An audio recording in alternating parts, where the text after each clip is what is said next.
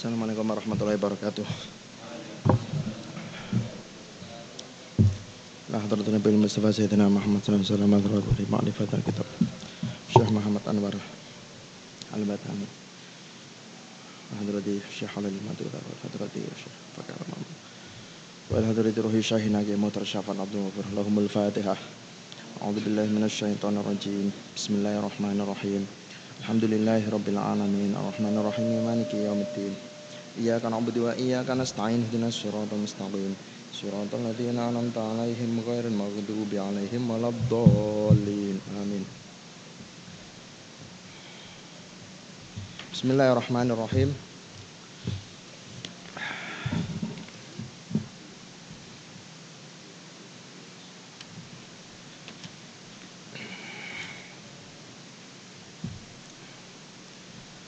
Al-hutu huwa as-samaku wa jam'uhu ahwatun wa hutatun wa hitanun. Al-hutu utawi ikin rango al-hut. Hut itu kalau dalam alam omus artinya as-samakah. Sawaon kana sawirotan au kabirotan. Ya. Jadi mbah iwak cilik, iwak water, iwak hiu, ikan paus itu semuanya bisa disebut sebagai al-hut. Ya, cuma identiknya al-hut itu biasanya ikan yang besar karena uh, yang ada di cerita di Al-Quran itu faltakomahul hudu. Ya, yang menelan Nabi Nabi Yunus ya. itu al-hud. Jadi hud ini kok bisa diartikan iwa atau al-hud itu juga bisa diartikan salah satu zodiak itu kan ada yang lambangnya ikan apa itu? Pisces ya. Pisces itu 19 eh, Februari sampai 20 Maret. Itu al-hud. Atau bisa diartikan orang yang mempunyai harta yang banyak itu juga disebut al-hud. Sahibu malin wasatwatin. Sama bisa lihat di al-qomus lengkap nih. Wa utai maknane al-hud iku asamaku iwa. Wa jamuhu utai jama'i al-hud iku ahwatun wa hutatun wa hitanun.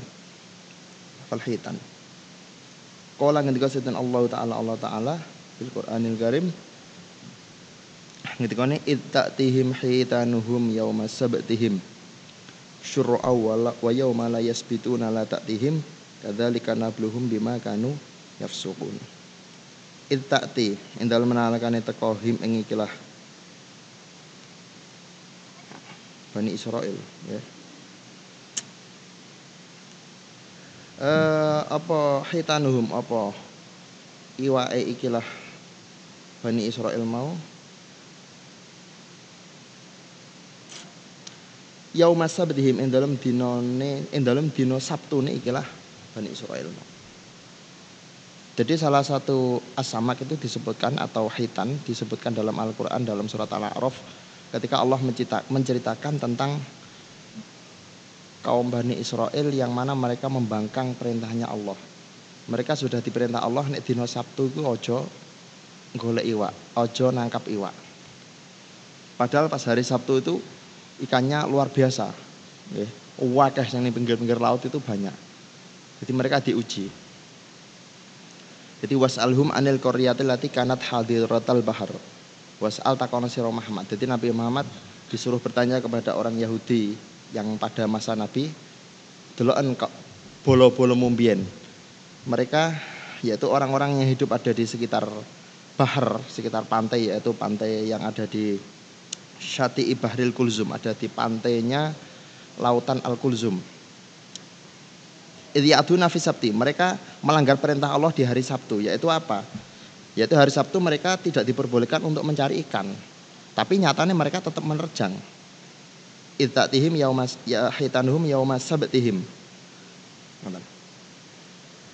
Imam siapa uh, Ibnu Abbas mengatakan begini bahwasanya orang Yahudi pada saat itu Yahudi Bani Israel ini mereka diperintah untuk ibadah hari Jumat sama dengan umat Muhammad.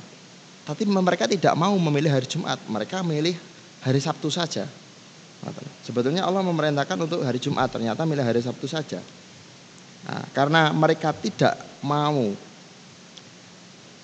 mentaati perintah Allah untuk ibadah di hari Jumat, malah memilih hari Sabtu, maka memberi Allah memberi cobaan terhadap mereka.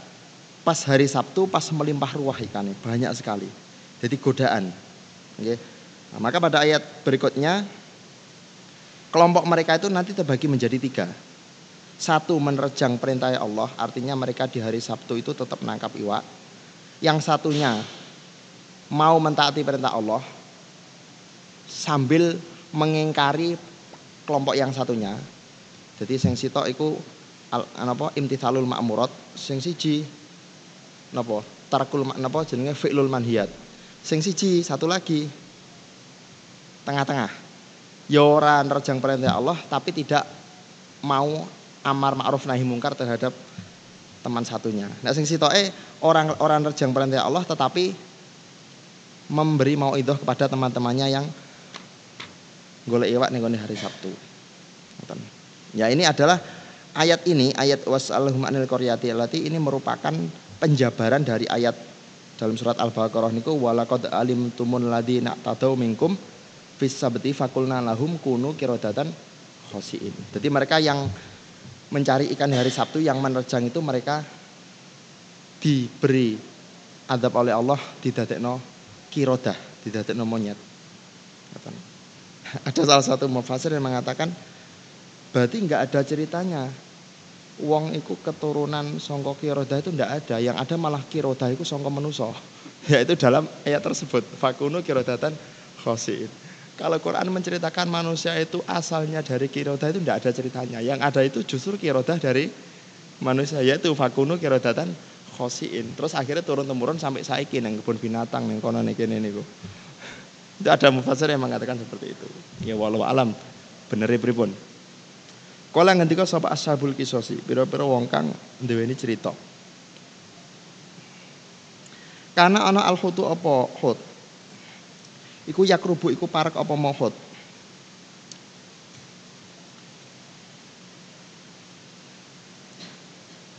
Yakurbu para apa ma'alhut wa yaksuru lan akeh apa ma'alhut hatta yumkina sehingga kongang. Apa akhduhu ngalap ikilah alhut bilyadi kelawan tangan? Dari beberapa tafsir disebutkan ketika hari Sabtu hot itu sangat banyak sekali dan ada di pinggir cara nyekel iki betul saya nganggo jaring sama cekel nganggo tangan kena tapi selain hari Sabtu hari Ahad misalnya Ahad atau Senin hilang wis hote. Dadak numpak kapal sik ning tengah nganggo jaring nggih. Lah mereka yang berani melanggar perintah Allah itu mereka itu menghelah. Helah itu apa? Helah itu ya mencari jalan lain. Sing gak sing tiga oleh sing yang dilarang Allah itu nangkap iwak nganggo jaring. Lek mancing utawa nganggo serok itu gak apa-apa. Makanya ada dalam tafsir Auzi itu disebutkan uh, Al-Faqih Imam Abu Abdullah mengatakan begini dari Abu Hurairah ya riwayat dari Abu Hurairah la tartakibu ma, irtak, ma irtakabat al yahud fatas tahilu Allah bi adnal hiyali awakmu itu ojo gampang menghelah. Menghelah itu artinya misalnya gini eh, sampean melakukan ngetan iki diharam nih diharam nih saman rono diharam nih maka saman Ojo liwat dalan sing kene mundak haram, liwat dalan sing ae. Muter ngalor se, engko menggok sithik-sithik, tujuannya sama engko. Sing diharamne kan nek lurus, tapi nek lewat menggok-menggok kan ora diharamne. Itu namanya helah. Gitu. Nah, kamu itu jangan terlalu menghelah terutama menghelah urusan hal-hal yang diharamkan oleh Allah. Makanya dalam Fathul Mu'in sendiri helah itu tidak semuanya diperbolehkan. Apalagi helah, helah yang di situ sampai menghalalkan sesuatu yang diharamkan itu helah. Maka nanti seperti orang Yahudi itu nanti kita akan mendapatkan akibatnya. Fakunu kirodatan khosin itu. Jadi dalam salah satu cerita orang-orang yang dilarang untuk mengambil ikan ini mereka menghelah. Sing dilarang Gusti Allah iki guru jaring nganggo kapal, tapi lek wis ning pinggir karek nyekel iki gak haram. Nah, ngoten. Padahal padha wae jane, padha-padha haram. Faida kana mongko ing dalem nalikane ana apa yaumul ahadi apa dina ahad Aghaba mongko ilang apa mau alhut bijumlatihi kelawan sekabehane kila alhut. Wakilah tinggal no yagibu ilang apa aksaru apa akeh-akeh alhut. Ada yang mengatakan nek selain dino Sabtu itu iwake gak patek akeh, bahkan hilang total. Ada yang mengatakan lagi mayoritas iwake padha ilang, tapi si enek tersisa sedikit-sedikit. Walayapqa minhu sanging alhut ilal qalilu apa kejaba kang sithik. Ya, jadi tidak ada yang tersisa kecuali hanya sedikit.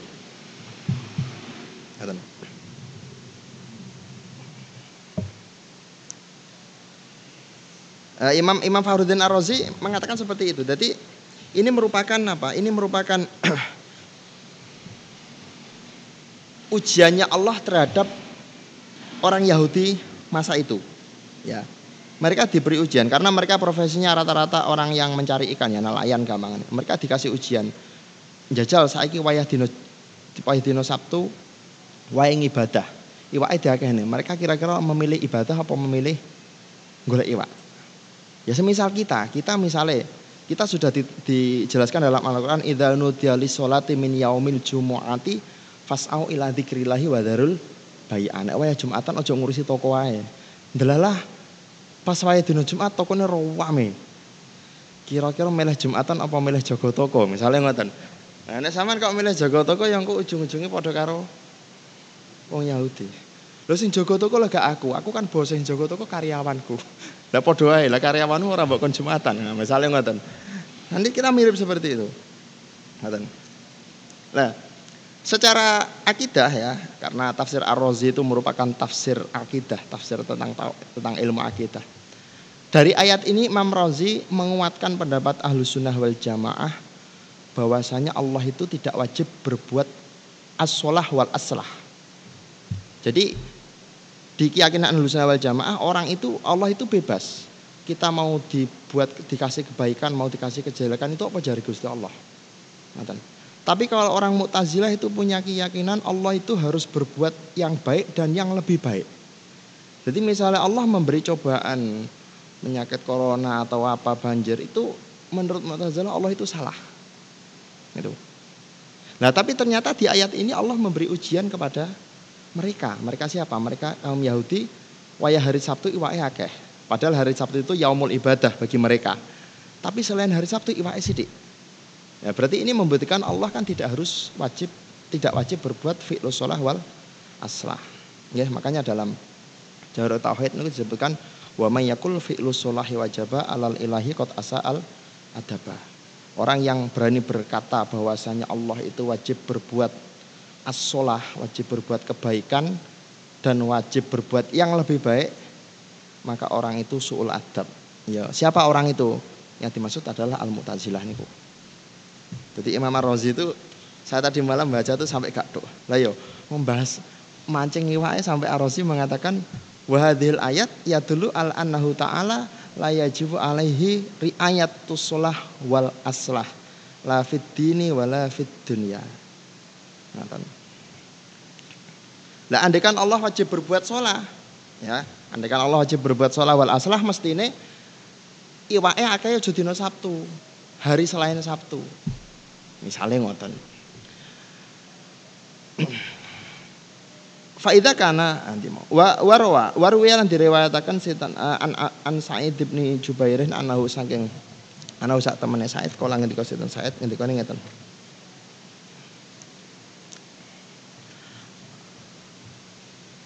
Lama ahbato ing dalam semangsane ngedonaken nurunaken Allah sinten Allah taala Adam ing Nabi Adam alaihi salam ilal ardi maring bumi.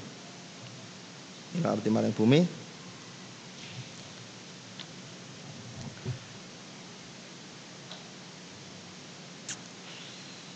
Lam yakun orang ana iku dalam al ardu ghairu nasri sapa saliyane lang manuk lang manuk elang atau manuk raja wali nasr niku manuk-manuk sing mangan daging sing napa sing kereng niku lah pokoknya fil bari dalam daratan wal huti lan sakliyane hut. Hut nggih wak pokoke maknane nggih. Fil bari dalam lautan. Jadi ketika Allah menurunkan Nabi Adam itu yang ada di dunia ini cuma dua makhluk yaitu an-nasr manuk yang dalam daratan karo hut yang dalam lautan Wa kana lan ana anasur apa manuk nasr mau, manuk elang atau raja wali mau iku ya awa iku ngungsi. Tegese berlindung. Apa mau an-nasr ilal huti maring hut. Fayabitu mongko nginep bermalam sapa an-nasr indahu ana ing sanding al-hut. Jadi sedurunge Nabi Adam diturunno niku makhluknya cuma loro iku mau. Jadi akhirnya dengan terpaksa manuk karo iwakmu konconan. Karena kesepian gak ana koncone. Faibi itu indahu. Fala maroa mongko ing dalem semangsane ningali sapa an-nasr apa manuk nasr mau Adam ing Nabi Adam alaihi salam. Ata mongko nekani sapa mau an-nasr al-huta ing wahud. Jadi ketika Allah sudah menurunkan Nabi Adam nggih ihbitu ba'dukum li ba'din adu niku. Terus Nasr mau wadul ning ngene Hud. Curhat cara ngoten. Wa qala ngucap apa mau An-Nasr, ya Hutu, hei Hud, hei wa Hud. Lakot uhbito teman-teman dan turunno al yauma ing dalem iki dina. Ilal ardi maring bumi man sapa wong yamsi kang lumaku sapa man. Ala rijlaihi ing atase lumakune ala rijlaihi ing atase sikil lorone iki lahman. Wayapti sulan nabok sapa sapa mauman. Naboke biadahi kelawan tangan lorone iki lahman. Jadi Nasari wadul ning he iwa. Hari ini telah diturunkan makhluk baru di dunia. Yaiku wong sing mlakune nganggo sikil loro, nek nabok nganggo tangan loro. Nggih. Jadi khotik Nasr iki cerita ning Al-Hud. Fakola mongko ngucap Al-Hutu sapa Hud. La in kunta sodikon. La in kunta lamuno. Yektine lamun ana sapa sira iku sodikon bener. Jadi al menanggapi ceritanya Anas penak. Lain kunta sodikon. Nek pancen awakmu bener. Ini berarti piye? Berarti al ini sudah mengenal bedanya jumlah khobariyah dengan jumlah insaiyah ini. Maka dia mengatakan lain kunta sodikon. Oke. Okay? Dan sebabnya yang gue teman mantek niku kan napa teng Sulamul Munarok mahtamal sidqa lidati jaro Pripun niku? Mahtamal sidqa lidati jaro kan ngoten. Jadi khobar yang disebut ihtimal sidik wal kadib mungkin benar mungkin kau kan jumlah khobar ya kan Makanya jawaban al-hud la ing kunta sadiqon. Nek pancen awakmu bener. Berarti kata-kata lakot uhbitul yauma ilal ardi man yamsi. Iki jarene al-hud ini jumlah khobariyah. Famali monggo ora ana iku tetep kedua ingsun. Mana ini nggih. Mestine rodok disepasi sithik niki. Kurang disepasi. Famali mongko ora ana iku tetep kedua ingsun manja manjan utawi panggonan selamat minhu sangking man. Fil bahri ing dalam lautan ing dalam segoro wa malaka lan ora ana iku tetep kedua sira. Wa malaka lan ora ana iku tetep kedua sira mukhallisun utawi wong kang nyelametno. Nggih. Mukhallis. Saya tadi malamku iki macane mukhlis apa mukhlis nek mukhlis ku wong sing ikhlas. Ternyata kholasa itu ada ada yang bermakna ingkoda. Bahwa mungkidun ya dengan alkomus niku kholasa bermakna ingkoda. Wong sing nyelametno. Mukhlisun atau wong kang nyelametno minhu saking ikilah al eh, minhu saking man fil bari ing dalam daratan.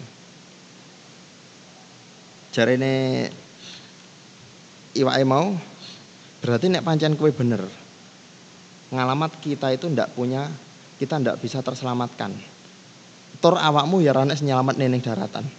Artinya nek ana Nabi Adam berarti eh, berarti engko menusana tambah akeh, menusane tambah akeh berarti engko menusa ya termasuk golek mangan salah sijine yang laut. Berarti kita itu terancam untuk dimakan nanti. Jarene Al-Hud ngono. Termasuk manuk gak ngoten, engko terancam diburu kita itu. Jadi famalaka famali manjaminhu fil bari wa malaka mukhalisun fil bari. Wa kanalan ana al hutu apa hut iku wi'aan iku dadi wadah wa maskanan panggonan meneng. Linabilah kedua Nabi Allah rupani Yunus bin Mata alaihi salam. Jadi al hut itu Anak ningali kata-kata ini berarti al hut itu identik dengan ikan yang besar. Hut itu menjadi tempat tinggalnya Nabi Yunus ketika ditelan oleh ikan mau yang ada di surat As-Sofat niku nggih. Fal taqamahul hutu wa huwa mulim. Falaula annahu kana minal musabbihina la labitha fi batnihi ila yaumi yub'atsun fanabadnahu bil arai wa huwa sakim.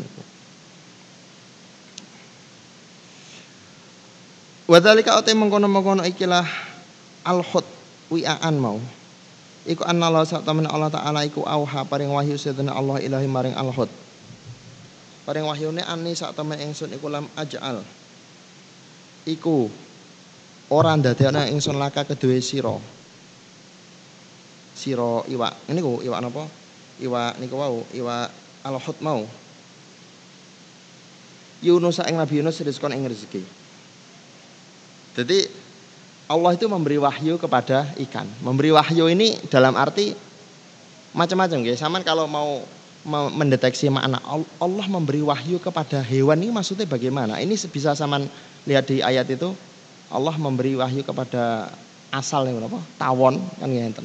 Sama baca sendiri di tafsirnya. Semoga intinya iwak mau dikongkon karo Gusti Allah karo dikandani, "Hei iwak, awakmu biasane dipangan karo menuso, biasane.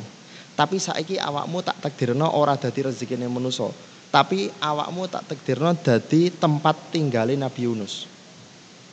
Tapi nak iwak itu kan iwak yang lain kan rezeki bagi kita karena kita makan setiap hari. Tapi khusus iwak niki karo Gusti Allah dingendikani, "He iwak awakmu gak tak gak tak takdirno dadi rezekine Nabi Nabi Yunus, tapi awakmu tak takdirno dadi tempat tinggale Nabi Yunus, mas kanan." Wa inna ma ja'altu ayang pemesenen dadekno sapa ingsun. Wa inna ma ja'altu ang pemesenen dadekno sapa ingsun batnaka ing weteng sira batnaka ing weteng sira lahu kedue Nabi Yunus didadekno hirzan ing panggonan kang nyimpen panggonan kanggo nyimpen nggih. Wasijenan dadi penjara. Wasijenan dadi penjara. Jadi awakmu gak takdir gak tak takdirne dadi rezekine Nabi Yunus, tapi awakmu tak dadekno tempat tinggale Nabi Yunus. Temas tanggoda mangko nuli nyalamantaken hu ing Nabi Yunus Allah sinten Allah. Ta'ala hale marusun Gusti Allah min batnihi saking wetenge Nabi Yunus. Eh saking wetenge kela Al-Hud. Saking wetenge kela Al-Hud. Jadi Allah mentakdirkan Nabi Yunus sebagai eh, apa iwak mau sebagai tempat tinggalnya Nabi Yunus. Yaitu yang ada di ayat niku fal takomahul hutu bahwa mulim terus dikeluarkan dari mulutnya falaula anu kana minal musabihina labita. Jadi ngendikan Allah di, di Al-Qur'an itu andaikan Nabi Yunus itu di dalam perutnya itu tidak berdoa, tidak musabihin. Okay tidak musabihin artinya tidak berzikir kepada Allah bisa jadi Nabi Yunus itu ada di dalam perutnya ikan sampai dino kiamat. Nah, tapi ternyata Nabi Yunus memperbanyak zikir yaitu subhanaka ini kuntu la ilaha illa anta subhanaka ini kuntu minal dzalimin. Nah, makanya sebagian ulama mengatakan zikir la ilaha atau subhanaka ini kuntu minal dzalimin ini termasuk doa sing harus kita perbanyak kita baca ketika kita dalam keadaan kerupekan, susah, akeh hutange, loro gak mari-mari dan seterusnya. Maka memperbanyak ini. Insya Allah nanti ada mahrojun, ada solusi untuk memecahkan segala permasalahan. Jadi mengatasi masalah tanpa masalah. Ya, pegadean.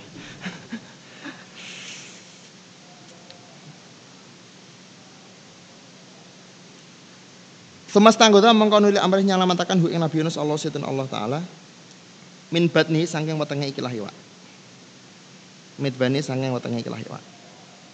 Jadi Allah mengeluarkan Nabi Yunus dari perutnya ikan ini, kemudian Nabi Yunus dalam keadaan sakit. Okay? Di ayat 145 itu fanabadnahu bil aroi wahwa sakim. Nanti di belakang dijelaskan ketika keluar dari ikan ada di pinggir lantai dalam keadaan gersang. Gak enak wit-witan, gak enak opo-opo, dalam keadaan sakit. Wa tulifa lan den persolai ana fi muddati lutfi apa fi apa fi muddati lutfi ing dalem mongsone menenge Nabi Yunus fi batnil huti ing dalem wetenge al-hut fi batnil huti ing dalem wetenge al-hut Fakola mengko ngendika Sapa Muqatil bin Hayyan ngendikane salah satu ayamin tiga hari Nabi Yunus itu ada di perutnya ikan selama tiga hari. Wakola atau sapatu ayamin ada yang mengatakan tujuh hari. Saya mengatakan tujuh hari. Okay. Wakola ad isrina yauman. isrina rong puluh apa nih yauman dino nih. Jadi Adhak mengatakan isrina yauman rong puluh dino. Wakola asrati wal kalabi wa mukotel bin Sulaiman arba'ina yauman. Ada yang mengatakan 40 hari. Ada lagi yang mengatakan Nabi Yunus itu dimakan iwak mau isu terus sore dikeluarkan. Ada yang mengatakan cuma satu hari. Jadi beda-beda memang riwayatnya banyak ya. Jadi namanya penafsiran itu seperti itu biasa.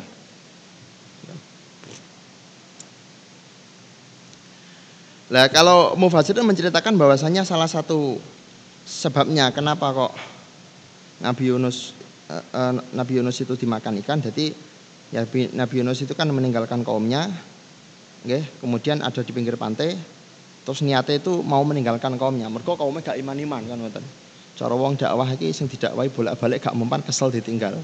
Karena Gusti Allah di diberi peringatan Nabi Yunus. Akhirnya numpak perahu. Pas wayah numpak perahu ternyata perahunya itu tertahan. Entah kabuatan muatan apa apa yang guling apa pripun yang jelas redaksinya itu perahu ini mengalami masalah.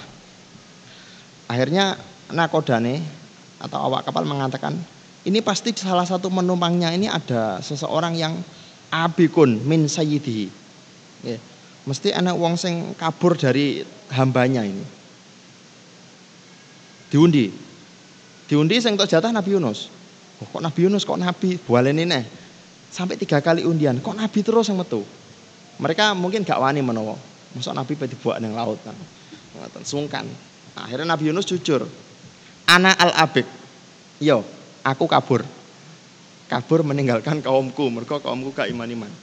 Akhirnya fazat janaf sahu filma. Kemudian Nabi Yunus menceburkan dirinya di air. Terus ditemu karo iwa iku mau. Faltakomahul hutu bahwa mulim. Wa amma qauluhu anapun ta ngendikane Allah taala wa ambatna alaihi syajaratan miyaktin wa arsalnahu ila mi'ati alfin aw yazidun fal murad mangko uh, wa ambatna lan wis nukulna setan al Gusti ingsun Gusti Allah alaihi ing atase Nabi Yunus syajaratan ing wit-witan min yaktin saking yaktin yaktin niku nek teng komus maknane labu waloh lah waloh semacam waloh niku lah Yaktin itu lebih ke apa ya? Poh wit-witan sing ning kono wite niku dawa terus ora ana pange. Ngoten. Fal murad bil yaktin huna al qur'u. Al qur'u. Jadi ini kelanjutan ayat ini nggih. Fanabadnahu bil aroi wa sakim. Ketika Nabi Yunus itu dikeluarkan dari perutnya ikan, Beliau terdampar di pinggir pantai dalam keadaan sakit. Gak enak opo-opo. Terus ayat wa ambatna alahi. Kemudian di uh, kemudian Nabi Yunus itu tertidur. Pas tangi-tangi di sekelilingnya itu wis enek wit-witan sing jenenge yaktin. Yaktin itu anak yang mengartikan labu, waloh, utawa timun atau apalah sejenis-sejenis itu pokoknya. Ngaten. Tiba-tiba Nabi Yunus pas bangun doh. Kok wis enek nganu? Kok wis enek napa? Wis enek wit-witan iku mau. Nah, akhirnya Nabi Yunus dahar wit-witan iku mau nggih buahe terus awake wis kembali seger, wis kuat. Terus keturun mana? Pas tangi-tangi, witnya wis hilang. Witnya wis hilang. Nah ternyata Nabi Yunus kembali ke kaumnya, ternyata kaumnya sudah beriman. Nah, terus anak ayat wa arsalahu ila mi'ati alfin au yazidun. Jadi kaumnya 100 ribu lebih itu sudah beriman. Fal murad bil yaktin huna iku al qur'u iku maknane qur'u. Nggih, waloh. Ala niki mboten kaum nggih, lam. Ala qauli. Qauli jami'il mufassirina ing atase qaule sekabehane mufassirin. Fakulu nabatin. Mongko utai saben-saben wit-witan yam tadu kang dadi dawa apa nabat.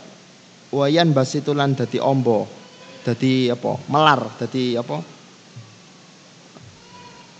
Nek yam tadu kan panjang yang bas itu jadi melar nggih. Allah wajil arti ing atas dhuwure bumi. Laisa kang ora ana iku lahu kedua ikilah nabatun. Apa sakun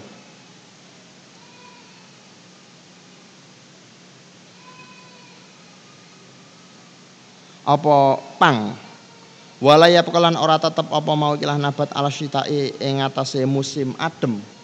Musim rendeng. Nah wal qori sepadane mau napa waloh wal kitai lan timun wal bitih. Kurang ya nggih wal bitih semongko. Fahuwa mongko iku utawi ikilah kulo nabatin iku yaktin iku maknane yaktin. Di yaktin itu wit-witan sing mriku mboten enten pangi. Nggih, nabat Nggih kaya semongko, kita, koru itu semuanya disebut sebagai yaktin.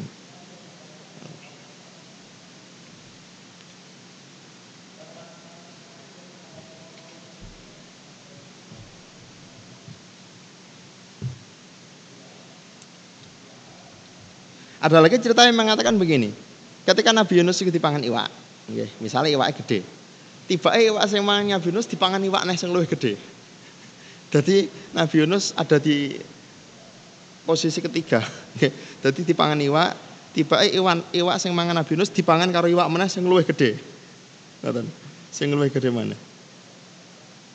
Ya, akhirnya dikeluarkan terus dikeluarkan lagi. Ada lagi seperti itu. Banyak riwayatnya. Kalau memang memang kalau dalam tafsir itu memang riwayat-riwayat cerita-cerita Nabi itu memang pasti banyak. Oke. Tapi tidak semuanya ada ada nganunya napa? Ada sumbernya secara jelas. Lah cerita-cerita yang ada riwayatnya dari Nabi secara sanatnya secara jelas itu oke okay, bisa kita terima. Tapi cerita-cerita yang kadang terlalu apa ya terlalu dibuat-buat atau yang dikenal dengan cerita Israiliyat.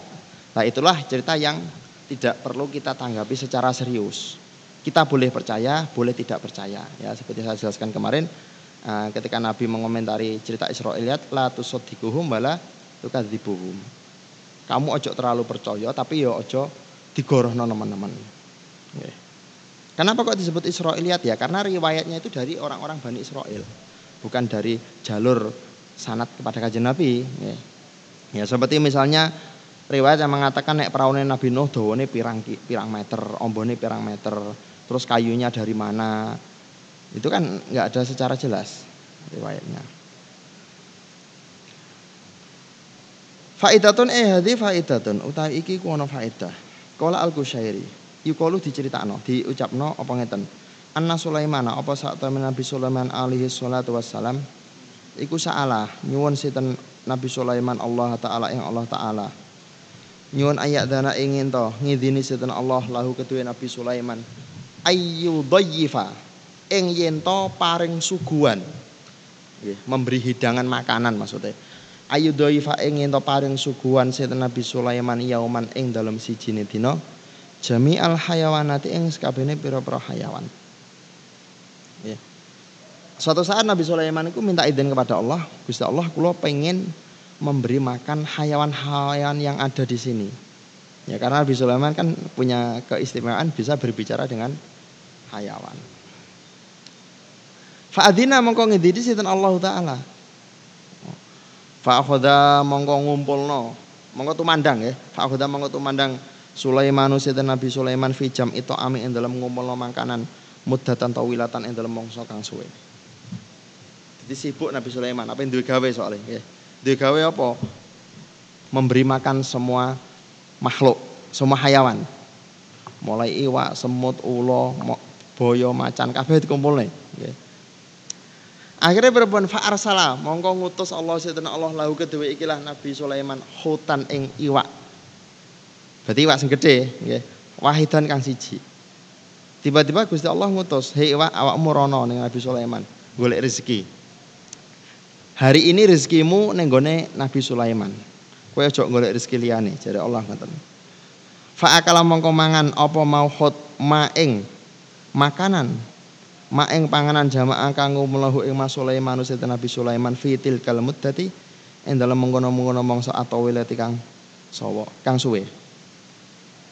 Jadi semua makanan yang dikumpulkan Nabi Sulaiman dalam waktu yang lama, wis pirang-pirang wulan persiapan dintekne karo iwak sitok mau.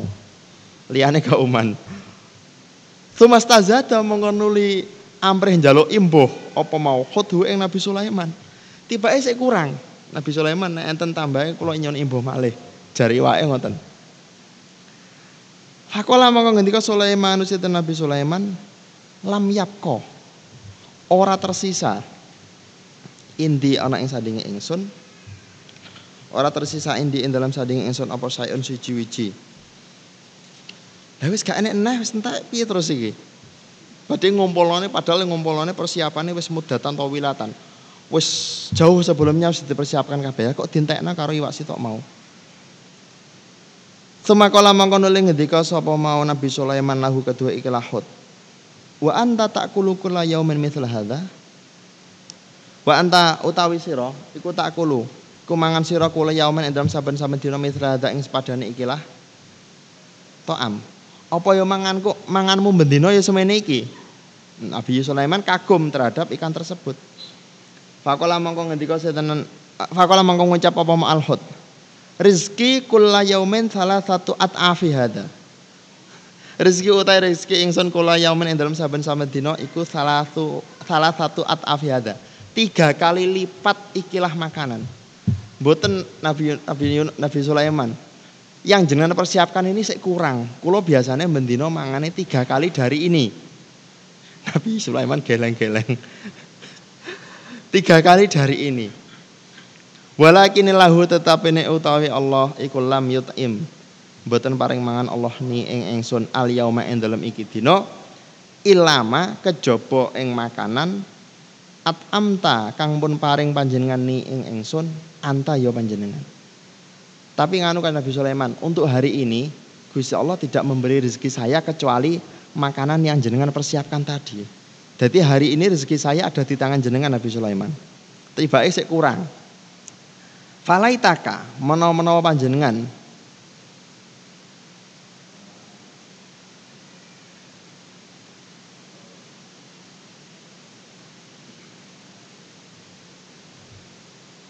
Falaitaka laita isime ka walaitani fasa walaiti nadaro walaitani fasa walaiti nadaro wa ma'ala al akis wakun muhayyara oleh nggih? Falaitaka. Laitani boleh nggih? Laitani. Laitani boleh. Domir ini domir mutasil. Laitaka kan domir mutasil. Sama berarti boleh. Falaitaka. Falaitaka menawa-menawa panjenengan. Mongko menawa panjenengan iku lam tudayif niku mboten maring suguhan panjenengan ingsun. Fa ini mongko sak temen ingsun iku bagi itu iku tetep sapa ingsun? Al yauma ing ikilah dina jai an halilwe itu ing dalam dene panggonan kuntu ana ingsun iku dhaifakan iku tamune panjenengan. Indah sarabung apa kilah qaulul kusyair. Jadi iwak niki wadol ning Nabi Sulaiman. Andai kan jenengan mboten paringi mak mening kula hari ini, iso aku menawa mati kelaparan. Ya, iso iso aku mati kelaparan. Seumpamane aku mboten jenengan paringi dahar hari ini. Wa fi hadza isyaratun. Wa fi hadza dalam ikilah cerita wau. Hadil kisah. Wa fi hadza dalam ikilah cerita. Isyaratun utawi ana isyarah. Ila kamali kudratillahi maring kesempurnaane kekuasaan Allah taala. Wa adimi sultani hilan agunge kekuasaane Allah.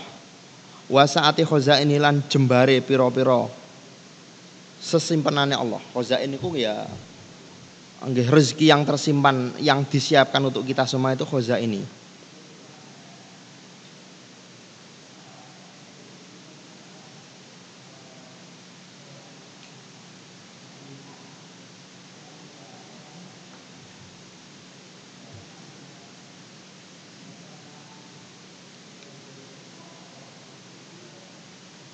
Makanya bahasane ning selawat jalbur rezeki niku ubsuni rizkon kathiran wasian min ini rahmatika. Ini itu harta yang tersimpan.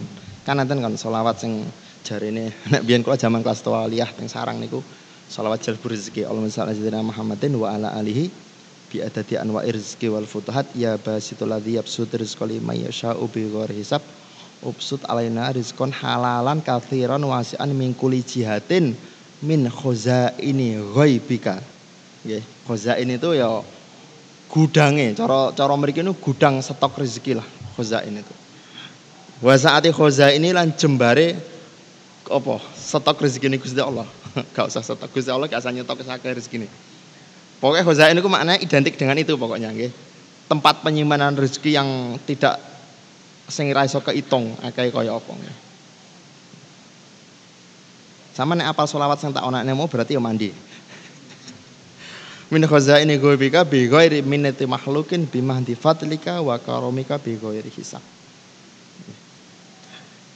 Idh mithlu Sulaimana krono utawi sepadane Nabi Sulaiman. Ma'asaati mulkihi sartane jembare kekuasaane Nabi Sulaiman wa kuwati sultani hilan kekuatane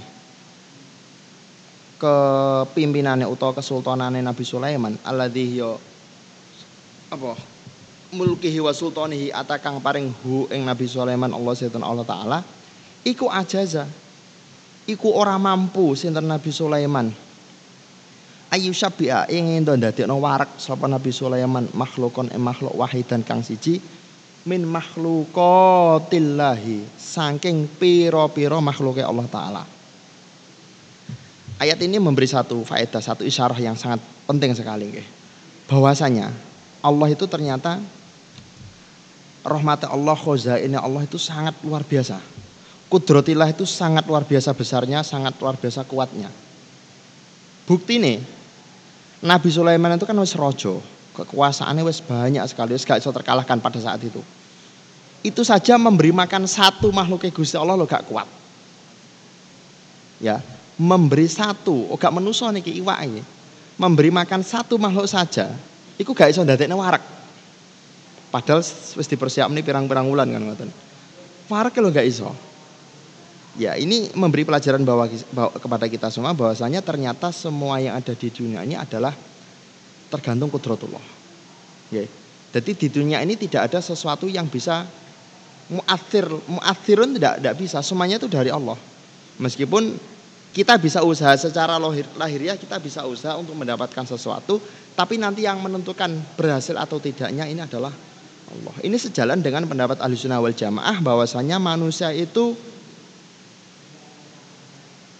bisa atau manusia itu punya ikhtiar punya kasab, tetapi yang menentukan berhasil dan tidaknya adalah Allah. Itulah yang disebut kita itu hanya ikhtiar, setelah ikhtiar baru tawakal.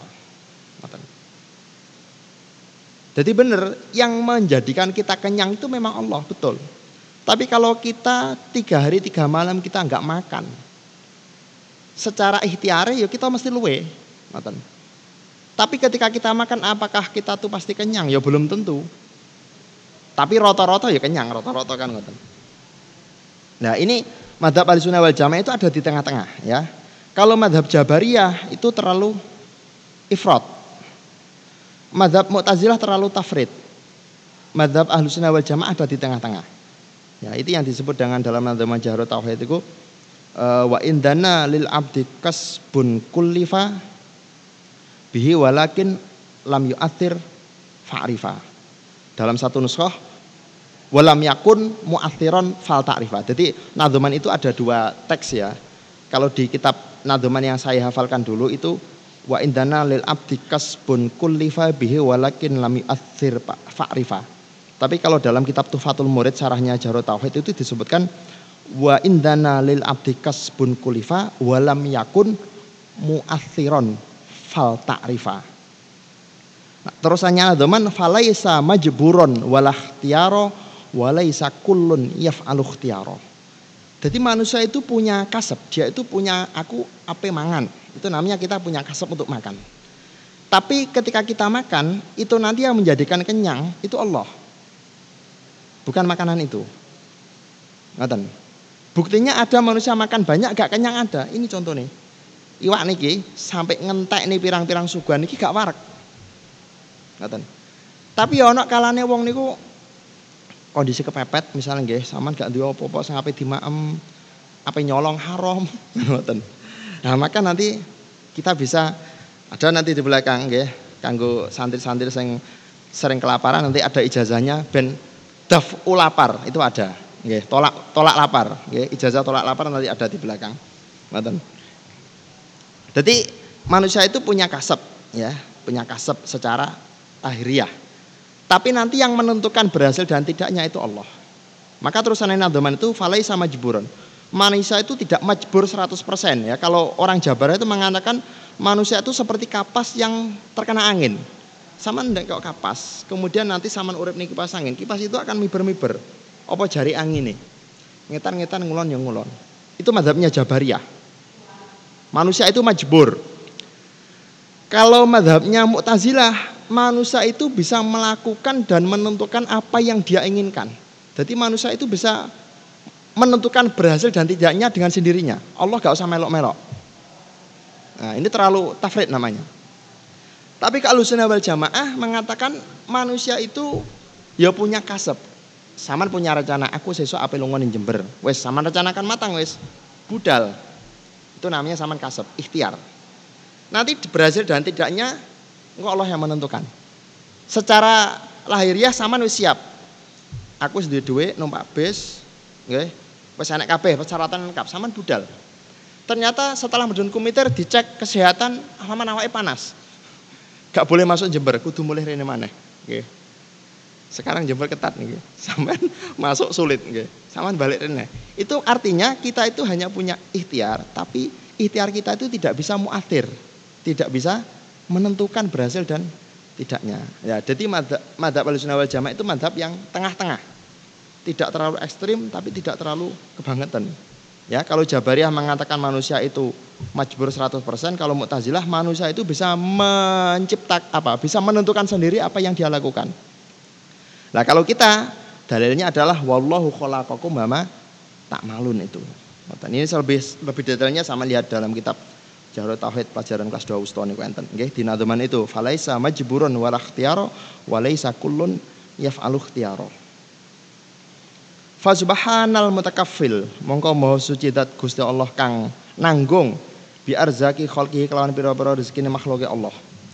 Wa huna lan iku ing dalem kene kene panggonan dagi koton utawi ana keterangan sing lembut yajib kang wajib apa ayu tanabah ento den eling-eling apa lah dakikoh. Di sini ada satu rahasia, satu penjelasan yang sangat penting sekali kita harus ingat. Bayat tidak kok iku anas syabah sak temene warak waroyalan seger. Laisa ora ana apa asyabu waroyi mau huwa ya asyabu waroyu mau iku min fil am iku saking penggaweane makanan wal mai nggih kurang wau nggih wal mai lan banyu. Kita harus tahu bahwasanya makanan ataupun air itu tidak bisa menjadikan kita kenyang, tidak bisa menjadikan kita seger. Tapi yang menjadikan semua itu adalah Allah. Tapi sudah sudah menjadi kebiasaannya Allah bahwasanya di dunia ini ada yang berlaku namanya sabab musabab. Jadi kejadian di dunia ini oleh Allah dijadikan adanya hubungan antara asbab dan musabab. Supaya apa? Supaya akal kita itu mudah untuk menerima. Adanya api itu karena ada yang membakar. Ada kertas, ada api sama tempel kan kebakar. Ini hukum adat namanya. Bukan hukum al al anar muathir itu bukan. Lah kenapa kok di dunia ini dibuat adanya asbab musabab supaya kita kita akal kita itu mudah untuk menerima. Lah nek di dunia ini serba nggak ada asbab nanti banyak orang yang stres nanti. Akalnya nggak kuat. Loh, kok moro-moro iso kobong dewi ceritanya piye? Wah ini ajaib. Nah, nanti banyak yang ajaib nanti. Ada banyak yang ajaib. Moro-moro gak usah mergawe loh kok duitnya mau tuh dewi numpuk akeh. Nah, ini Gusti Allah mampu membaca seperti ini, tapi tidak mungkin. Kenapa? Karena akal kita nanti berat untuk menerima. Jadi di dunia ini serba asbab wal musabab. Bukan terus moro-moro 100% apa jari Gusti Allah moro-moro warak dewe, moro-moro saman duwe bojo dewe padahal gak tau golek bojo misalnya ngoten. Tidak ada, ada asbab musababnya. Ngoten. Nah, seperti sekarang ini namanya adanya wabah ya, wabah corona. Ya kita kita menggunakan asbab yaitu ikhtiar. Jaga kesehatan, Okay? Jangan terlalu berkerumun misalnya seperti itu. Jangan mendatangi tempat-tempat yang zona merah atau apa itu namanya ikhtiar. Nanti masalah yang menentukan itu kita lari ke tawakal. Itu. Dan lari ke tawakal. Ini ada juga dalam dalam kitab tauhid itu disebutkan orang itu lebih baik tawakal atau ikhtiar. Saya lupa nadomannya di di belakangnya nadomannya tadi di Jarut Tauhid ada itu. Eh kalau supaya nadoman lebih baik tawakal apa ikhtiar? Apa tawakal terus apa ikhtiar terus tawakal? Ada ada urutannya. Niku enten.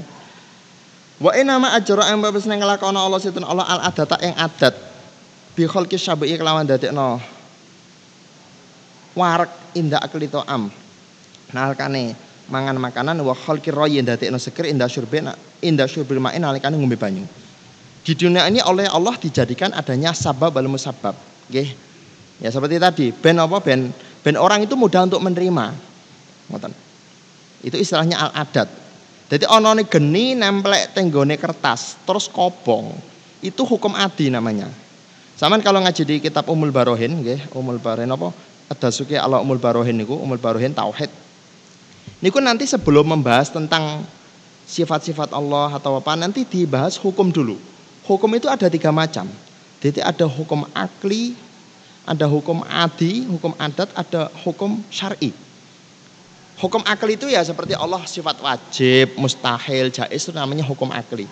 Artinya hukum yang ketentuannya berdasarkan dengan akal. Ada hukum adat. Hukum adat itu hukum yang terjadinya karena likas roti bukuhi. Karena banyaknya terjadi maka adat mengatakan seperti itu.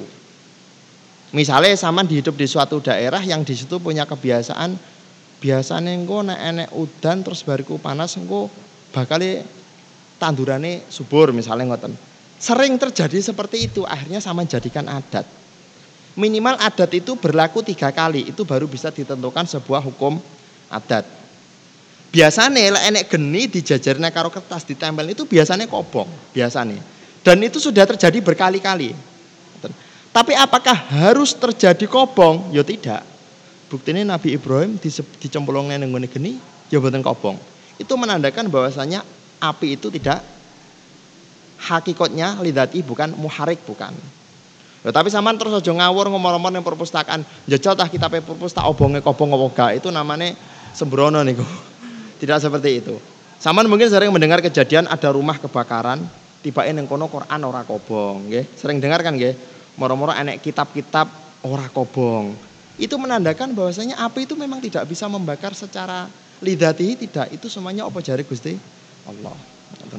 Nah inilah inilah kalau kita itu memahami betul bagaimana madzhab Ahlussunnah wal Jamaah maka kita hidup itu ringan. Gak gampang gumunan. Misalnya ono sandal kok mabur dewe, biasa gak gumun nggih. Iku iku iku mungkin hal seperti itu tuh mungkin ngoten loh. Hada utawi ikilah dakikoh wau. Dakikoh tadi nggih. Iku madhabu ahlil hak, madhabe ahlil hak. Ahlul hak itu ya dimaksud ahlus sunnah wal jamaah nggih yaitu akidahnya Imam Maturidi sama Imam Ash'ari. Walal tifatalan orang noleh iku maujud. Liman kedhe wong kolak kau ngucap sapa man ghaira dalika ing saliyane mengkono-mengkono madhabu alil haq. Man kola ghaira dalik ini yang dimaksud adalah kelompok Jabariyah dan kelompok Mu'tazilah. Nggih. Makanya nek tengene nadhamat tauhidmu falaisa majburon walah tiaro. Manusia itu tidak majbur. Kama kola al jabariyah walaisa kullan yaf'aluh tiaro. Manusia itu tidak ikhtiar 100% dengan meniadakan Allah itu tidak. Ini pendapatnya orang Mu'tazilah. Mu'tazilah itu punya keyakinan manusia itu bisa menentukan apa yang dia inginkan saiki aku bariki apa yang melaku terus neng marung makan Iku apa jari menuso ngoten apa jari menuso lebih detailnya sama baca sendiri di kitab-kitabnya tuh. Kalau kita bahas ini panjang sekali nggak ada selesainya, okay? Indah sarabong apa ikilah kaulul kusyairi. Anisnas utawi iki bahas nisnas. Nisnas niki rada nganu nggih, di kitab itu rada membingungkan juga pembahasannya. Di sini disebutkan min hayawanil bahri, setengah sangking hewan banyu. Aladila ya isu ilafi coba in dalam al bahru. Wa te nisnas iku samakun iku iwak suratuhu utawi bentuke samak al insani iku manusa. Nisnas itu ada yang mengatakan hayawan air, ada yang mengatakan hayawan darat sing bentuknya kaya manusa. Saman kalau nyari di mbah Google nisnas itu sing metu monyet. Yo bukan kok monyet kiroda itu bukan. Sejenis monyet pokoknya, warnanya coklat. Ngoten. Makanya di sini langsung dikatakan yahilu akluh ini saya juga juga bingung juga nggak karena kembali ke nisnas definisi nisnas ini masih membingungkan juga. Jadi di sini kalau dalam kitab Hayatul Hayan Al-Kubra nggih Al-Qadi Abu Thaib mengatakan la yahilu aklu nisnas li anahu ala khilqatin nas. Karena dia itu bentuknya seperti manusia. Lah, Imam Muhibbuddin At-Tabari dalam At-Tambah beliau mengatakan begini. Hadal hayawan alladzi tusamma bin nisnas nauun minal kirodah. Alladzi la ya'isu fil ma. Fayam bagi tahrimu aklihi. Ya, Nisnas itu termasuk dari naun minal kirodah yang tidak boleh dimakan karena dia tidak termasuk hewan air. Li'annahu yushbihu al kirodah fil khilqati wal kholki wal zakai wal fatona. Cerdasnya koyok menuso, lincai koyok menuso, mirip kedadaannya bentuknya koyok menuso, tingkah lakunya juga seperti manusia. Nek mangan nganggo tangan, nggih gedang ya doyan, roti ya doyan, seperti manusia. Makanya, oh nek Facebook kan boh gue. Muhibbuddin atau Bari mengatakan nisnas itu lebih condong ke haram. Ya makanya di sini kok langsung diceploskan ini ya walau alam gue.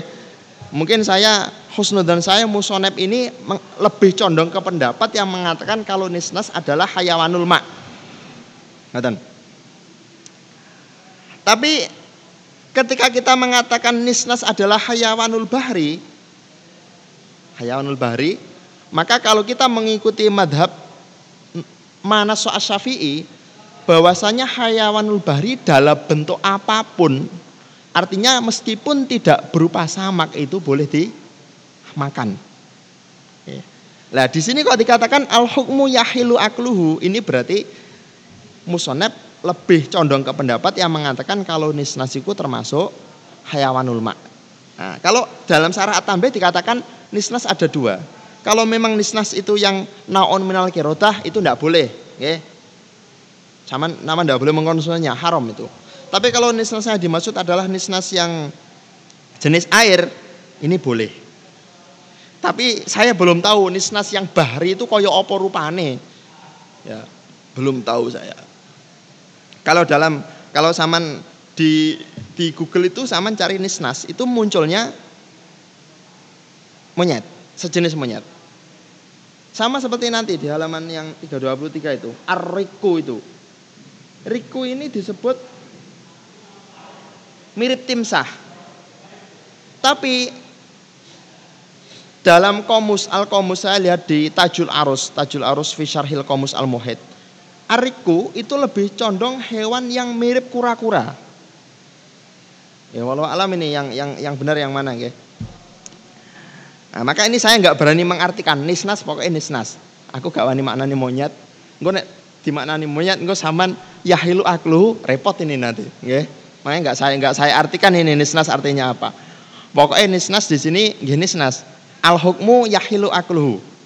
Halal apa aklu mangan nisnas lima krono pendapat naso sapa Asyafi radhiyallahu anhu anal hayawan al bahri saat temene hayawan banyu aladzilla yesu ilafihi iku yuk kalu kena den pangan apa mau hayawanul bahri li umumil ayati krono keumumane kilah ayat ilama kejaba hayawan ustusnya dan kecualikan apa minhuma nggih wa hadza nisnas utawi kilah nisnas iku laisa minal mustathnayat laisa ora ana apa nisnas iku minal mustathnayati saking hayawan kang dan kecualikan. Ya, saya nggak nggak nggak artikan ini nanti saman gue fatwa neng deso. Nisnas itu maknanya monyet yahilu akluhu payah nanti. Enggak, ini nisnas ini hayawanul bahri nih.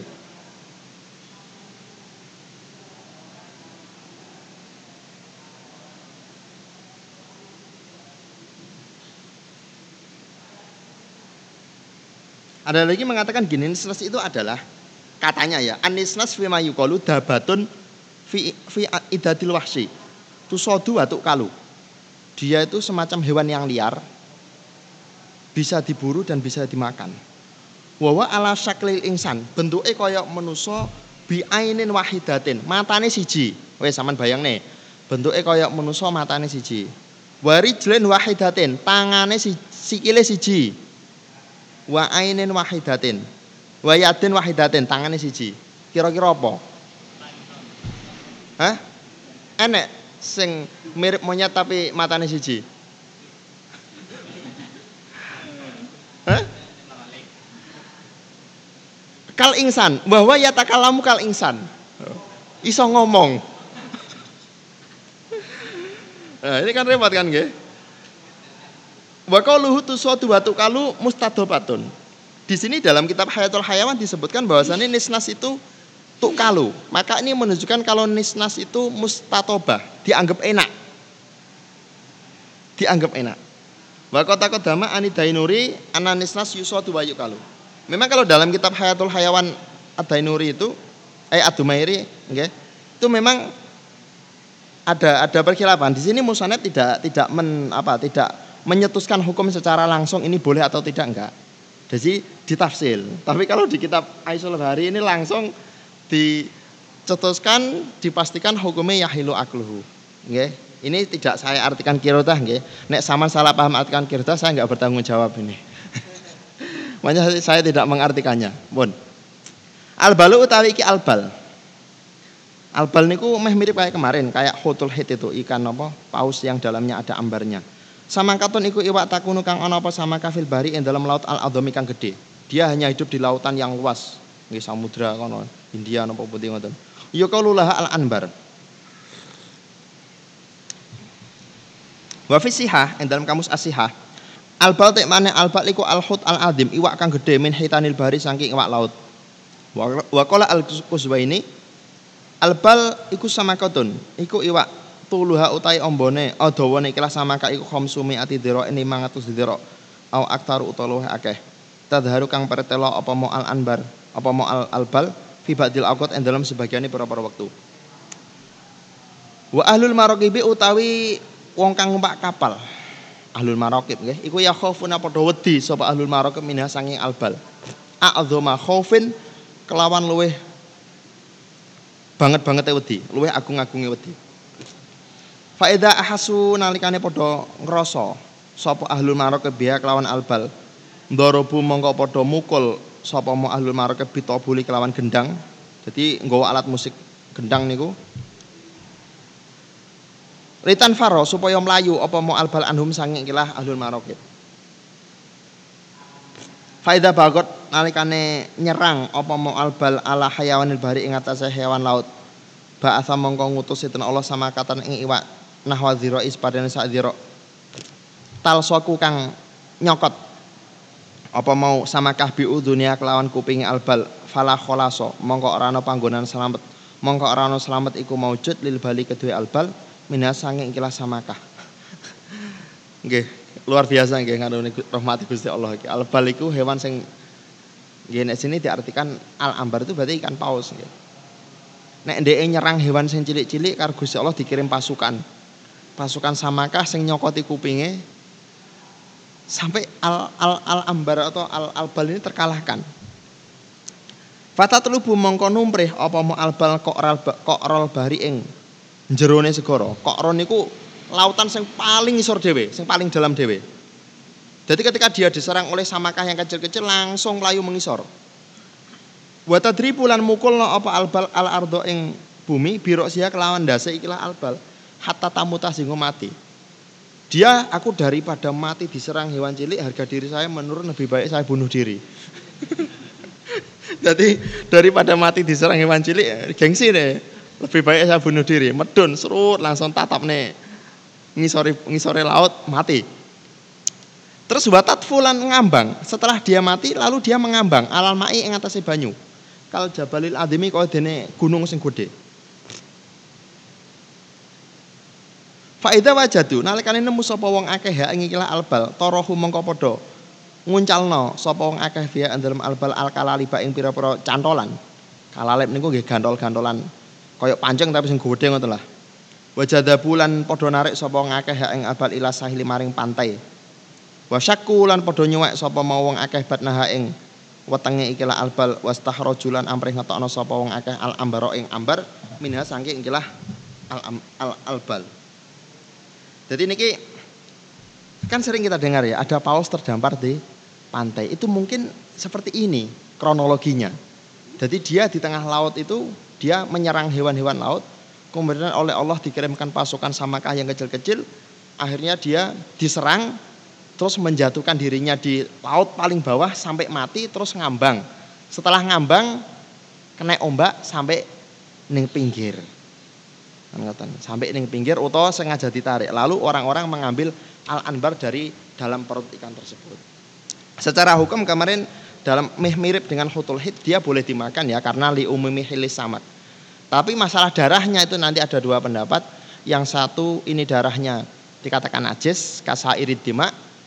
Ada lagi pendapat yang mengatakan darahnya tidak dihukumi najis karena ketika kering dia berubah menjadi warna putih, tidak menjadi warna hitam.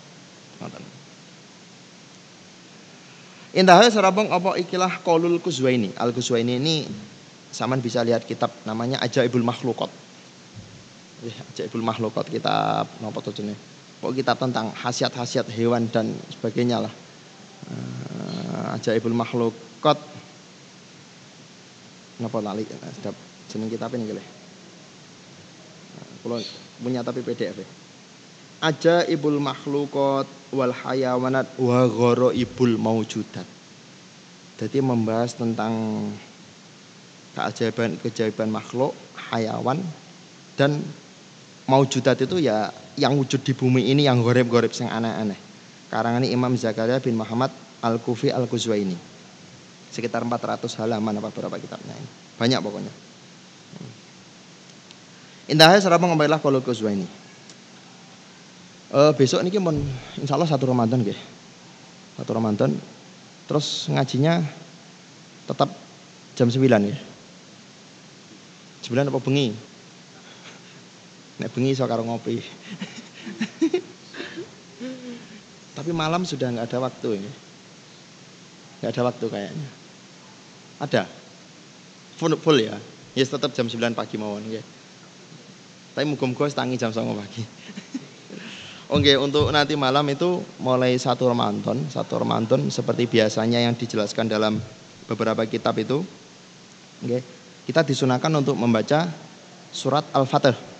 Ya, inna fatahna laka fathan mubina. Uh, riwayat-riwayat yang mengatakan tentang kesunahannya surat Al-Fatih itu memang zaman kalau mencari dalam hadis Muslim Bukhari kayaknya saya sendiri belum pernah tahu ya yang ada itu dalam saya tahunya malah dalam tafsirnya Imam Asyuyuti itu Ad-Durul Mantur fi tafsiril bil Ma'thur itu atau dalam tafsir Sirajul Munir karyanya Al Khatib Asyirbini di sini disebutkan begini ya. Jadi ini juga dikutip oleh Imam siapa? Muhammad Ali Kudus itu kitab apa jenenge? Kanjuna Jawa Surur nggih. Kanjuna Jawa Surur niku menjelaskan tentang apa tentang keutamaan-keutamaan membaca doa ini dibaca di bulan ini, doa ini dibaca di, di bulan ini. Jadi riwayatnya itu yang ada, yang ada dalam dalam hadisnya itu cara membaca Al-Fatih adalah fit tatawu'i. Ya. Jadi saya bacakan dalam Durul Mansur ini disebutkan karangannya Imam Jaluddin Asuyuti. Asuyuti berarti yang mengarang kitab tafsir jalan itu. Sami itu Al-Mas'ud radhiyallahu anhu yaqulu balagoni anaman qara'a awalain lailatin min ramadhana inna fatahna laka fatan mubina fit tatawwu'i khufidho dalikal am. Cara membacanya disebutkan fit tatawwu. Tapi saya mencari detailnya. Tatawu iki maksudnya piye? Cara bacanya bagaimana? Ini saya belum nemu dalam kitabnya.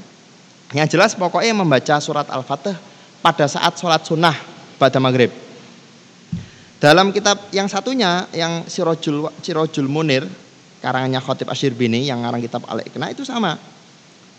Jadi di sini riwayatnya Kola Ibnu Adil ruya anaman qara'a fi awali lailatin min ramadana inna fatahna fit tatawui hufidho dalikal am.